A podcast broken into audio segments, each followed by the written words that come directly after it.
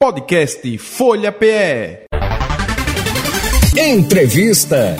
Olha, é uma luta constante, né, profissionais do direito em mostrar o que a lei pode ajudar nas mais diversas necessidades das pessoas com deficiência, principalmente os autistas. Um dos exemplos é do direito ao diagnóstico precoce e o direito à realização do tratamento multidisciplinar que envolve profissionais como psicólogo, terapeuta ocupacional, fonoaudiólogo, fisioterapia, psicomotricidade, enfim.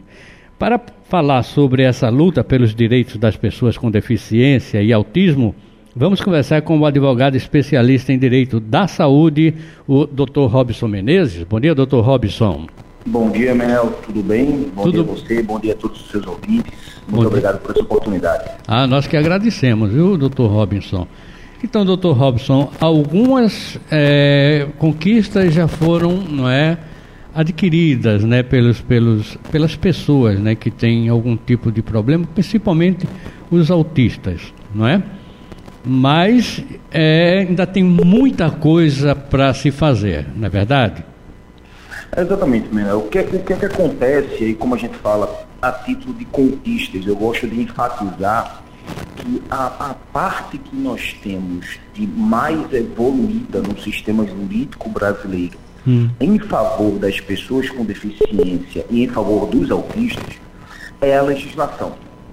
É. Nós temos legislações, a Lei Brasileira de Inclusão, é, a, lei a Lei Brasileira de Inclusão, que é o Estatuto da Pessoa com Deficiência, a Lei Principiana, que é o Estatuto da Pessoa com Transtorno Espectro Autista, a Constituição, as legislações específicas, os tratados internacionais, elas garantem o direito, como você mesmo falou é, é, é, perfeitamente logo na abertura da reportagem, o direito a um diagnóstico precoce, a uma inclusão social, inclusão educacional, inclusão no mercado de trabalho, é, direito a tratamento multidisciplinar, isso está previsto na legislação. Tanto que quando eu faço minhas apresentações, ou minhas palestras, hum.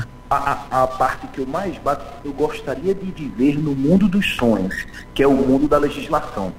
Só que o grande problema que nós enfrentamos hoje é colocar esses direitos em prática.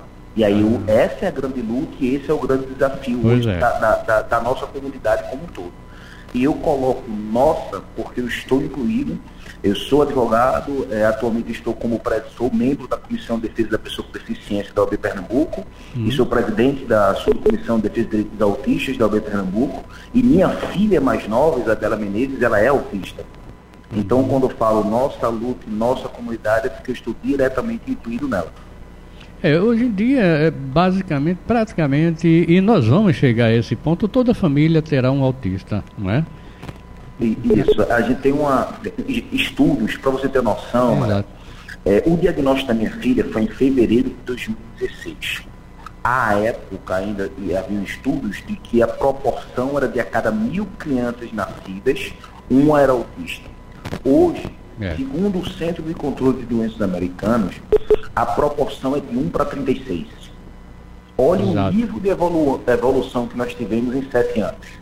Não, então, vai chegar. Fátima de Coante, que é uma das mobilizadoras mais conhecidas do Brasil, ela diz: se preparem, a, a, a sociedade tem que estar preparada, porque em breve, se a gente não tiver um autista na família, a gente vai ter um autista na casa ao lado. Não, eu já li, inclusive, que há, há uma projeção de que metade de crianças nascidas eh, será autista, não é? Então não tem mais. A gente tem que realmente nos aprimorar, não é? Na, na, no, na ajuda, no tratamento, porque é um trabalho, como a gente falou aqui, multidisciplinar.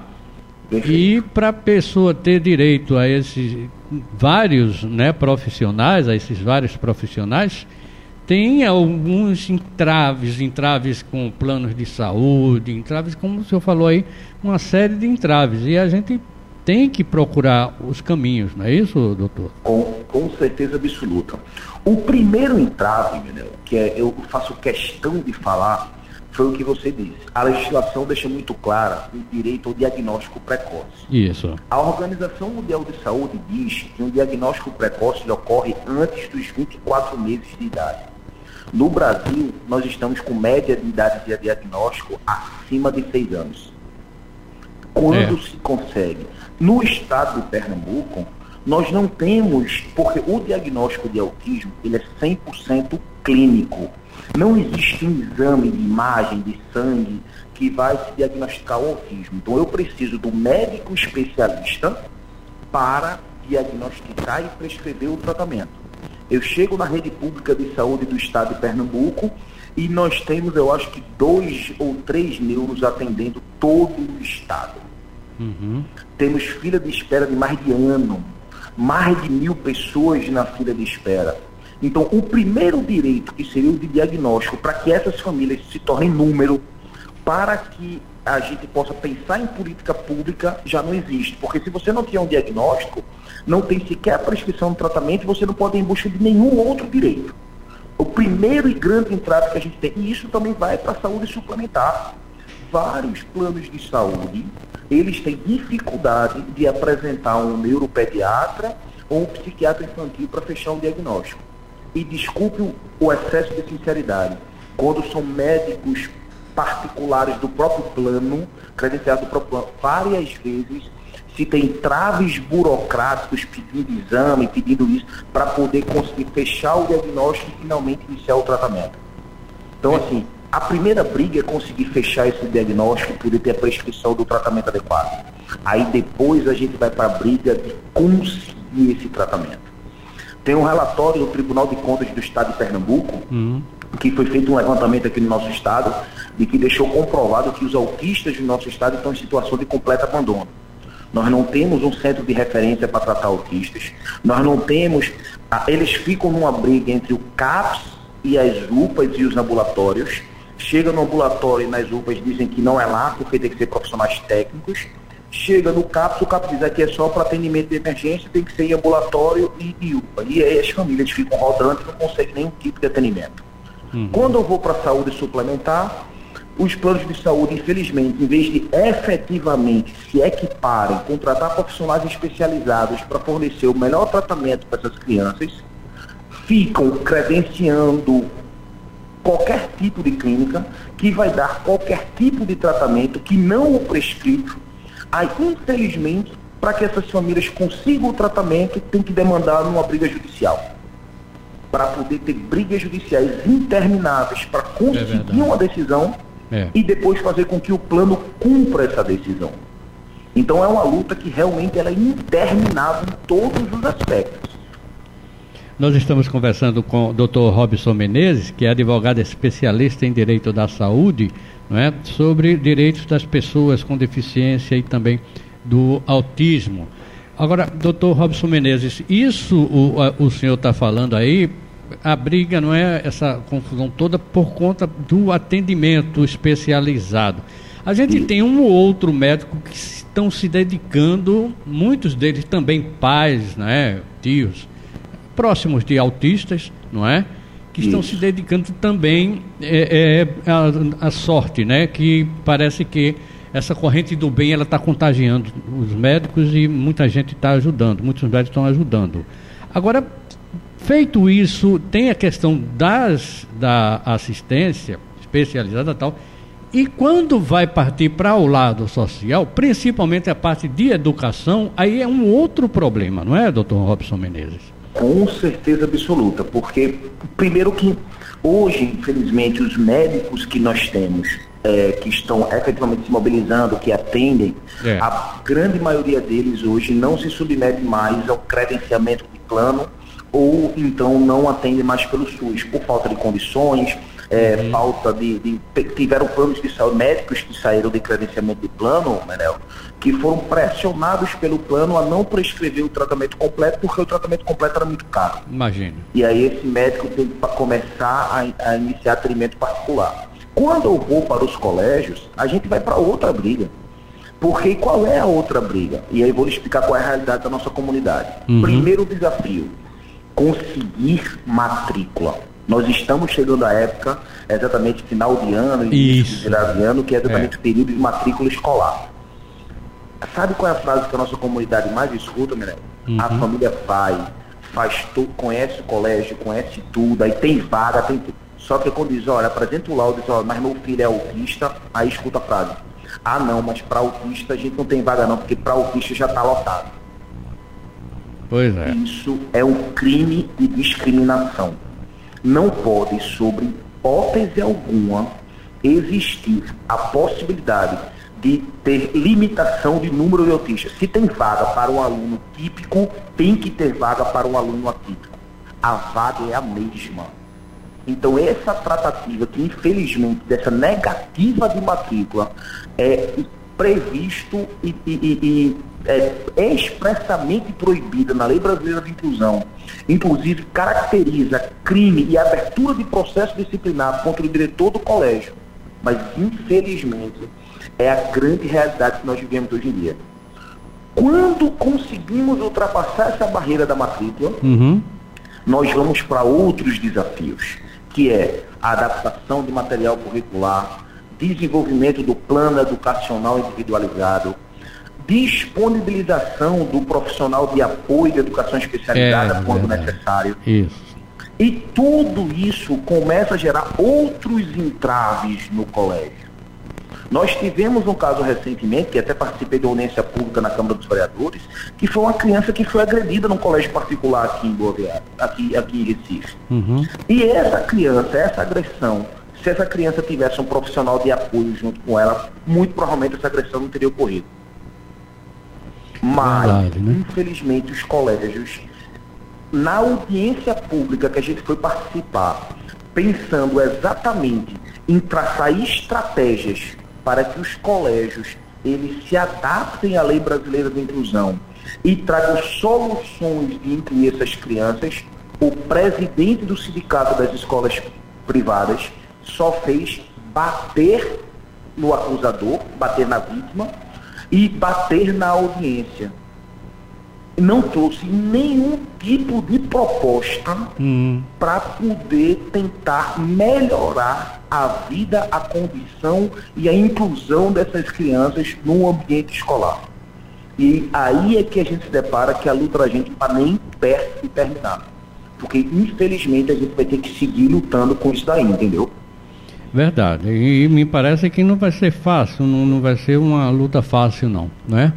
Porque, como a gente falou no início, o número de autistas está aumentando cada vez mais e isso vai ter que se tomar uma decisão sem precisar tanta briga judicial, não é? Com certeza absoluta. Hoje, se a comunidade eu até escrevi um artigo, Manel, recentemente foi publicado em alguns jornais aqui do nosso estado, hum. que foi até um desabafo. O nome do original do meu artigo era Desabafo de um Pai Atípico. E é. aí terminou que transformaram o pai tem o direito de falar.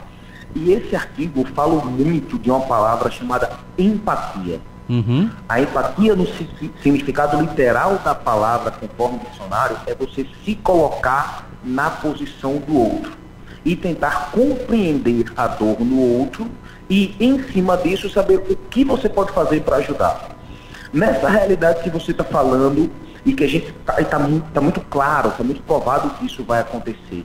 Se a sociedade ela não tiver a empatia de verificar os problemas que a comunidade autista, a comunidade de pessoas com deficiência sofre hoje, se colocar no lugar delas e tentar fazer de tudo para efetivamente incluir essas crianças e essas famílias na sociedade, a gente não vai andar.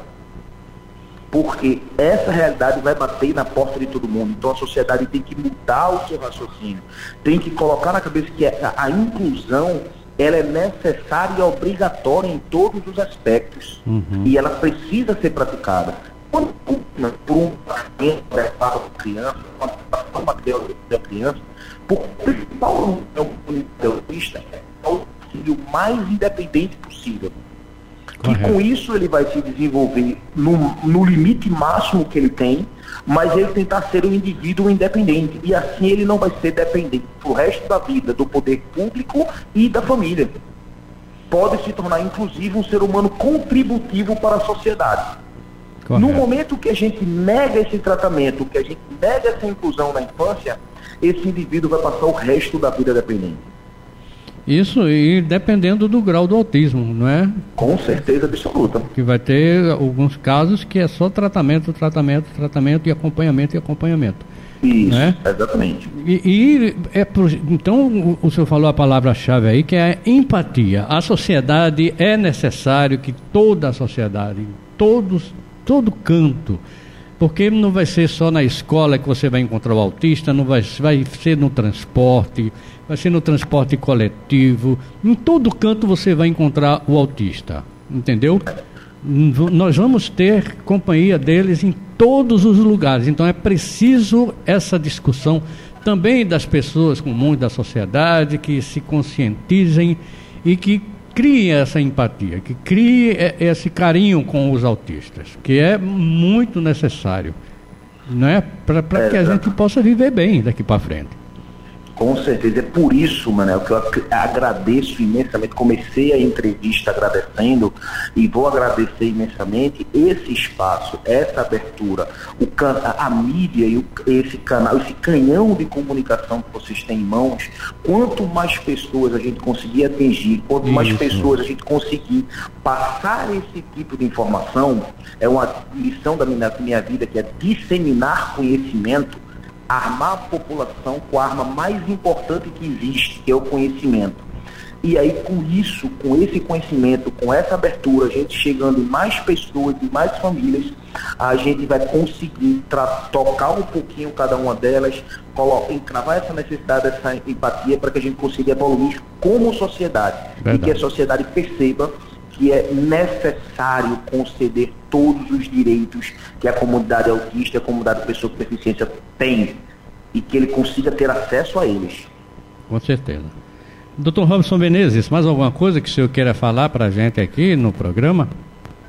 Como, de, como eu disse, Manuel, agradecer imensamente a oportunidade, deixar claro que nós estamos, é, que precisamos, é, dentro do Estado, na saúde pública, é, criar tanto na Secretaria de Saúde quanto na Secretaria de Educação, um comitê gestor de políticas públicas para autismo permanente, pensando em políticas públicas para o autismo de forma permanente, para que a gente possa trabalhar tanto as escolas quanto criação de centro de referência. Uhum. Importante deixar claro que tem um termo de ajuste de gestão firmado entre o governo do Estado, o Tribunal de Contas do Estado de Pernambuco, que prometeu a criação de seis centros de referência no Estado de Pernambuco nos próximos quatro anos.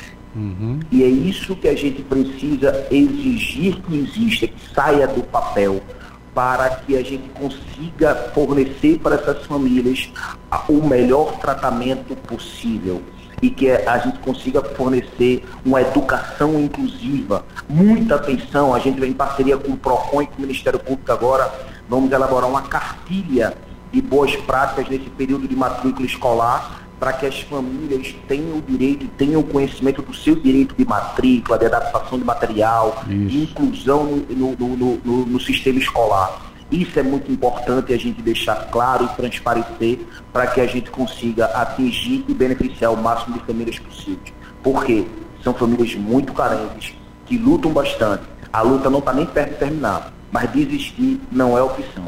Então a gente tem que seguir lutando. Agradeço imensamente pelo espaço e pela oportunidade. Forte abraço, viu? Conte com a gente sempre que tiver alguma coisa para divulgar. Nós estamos aqui juntos, tá? Maravilha. Fique à vontade. Muito obrigado mesmo. Um Até mais, abraço. um excelente dia, um forte abraço a todos os ouvintes e a toda a sua equipe. Para o senhor e toda a equipe. Conversamos aí com o Dr. Robson Menezes, que é advogado especialista em direito da saúde, é sobre essa luta dos direitos das pessoas com deficiência e autismo. Podcast Folha PE. Entrevista.